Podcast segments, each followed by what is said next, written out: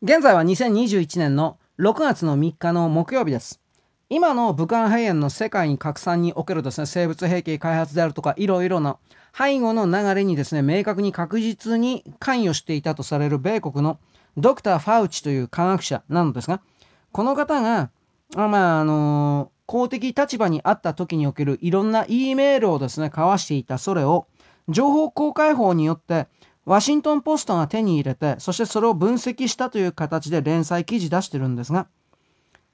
彼は1月の20日ぐらいの時点だったと思うのです。あの、新型のコロナウイルス云々、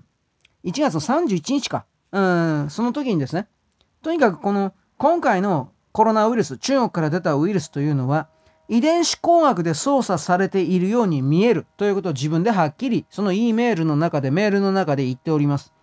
そして、そこから後で、今度はね、インドのあの生科学者、インドのですね、科学者が論文を出したんです。それは、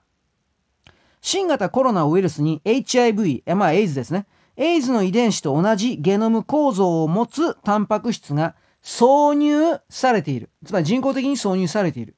ということの学術論文を出したその流れで、どうすればこのインド人の論文を、なんていうかな、ごまかすことができるか、言い逃れることができるのか、人々からこれはインチキだというふうに思わせることができるのかということを、仲間同士で協議をしていたということ。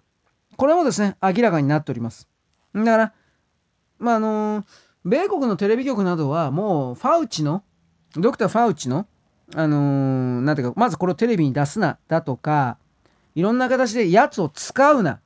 危険だ、彼を使うのはこれ以上使うのは我が局にとって、我が社にとって危険だ、という判断を下しつつあって、彼がメディアに採用される率というものが一気に減っております。そして基本的には90日以内に彼は辞任せざるを得ないだろうということを言っているような同業者いるんですが、科学者いるんですけれども、それは本当にそうなるかどうかは分かりません。ファウチをですね、使っていた方が便利だから、アレルギー感染研究所ですね、こいつを使っていた方が便利だからということで、あのー、かばうやつがいるかもしれません。民主党の勢力の中でというか。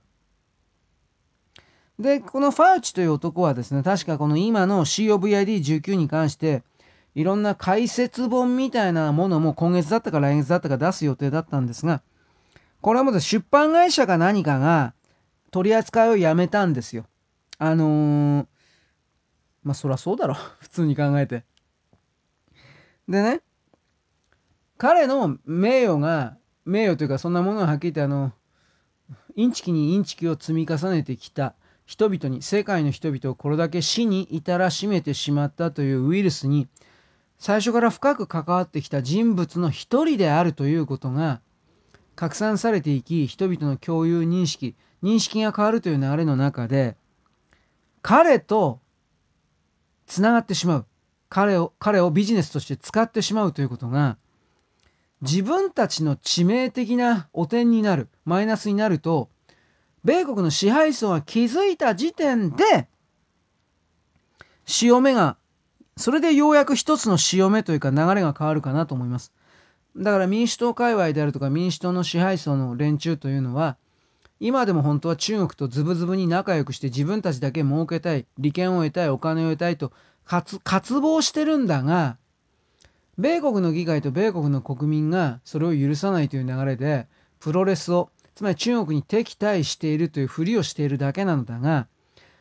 これがふりをするだけでは許されなくなるような流れに入ってんじゃないか、入るんじゃないかなというのが私の見え方です。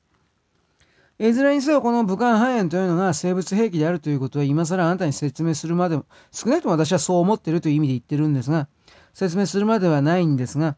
これを個の部分の責任追及を曖昧にしたまま、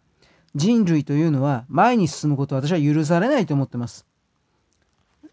責任は取らせなければいけません。けじめをつけなければ人間というのは新しいステージには行けないんですよ。はっきり言うけど。まあだからそれができるかどうかを問われているという言い方でもあるんですが。まあこの動きをいろんな意味で、うん、長江の水害の動きであるとか、中国の内部の軍の汚職の動きであるとか、あとは武漢肺炎のですね、生物兵器認定説であるとか、今も続いている中国のえー、っとですね、日本人の民間領域に向けての騙しの工作の強化が行われているだとか、それらをそれぞれの方が包括的に目撃して認識してほしいかと私は勝手に言うもんであります。よろしく。ごきげんよう。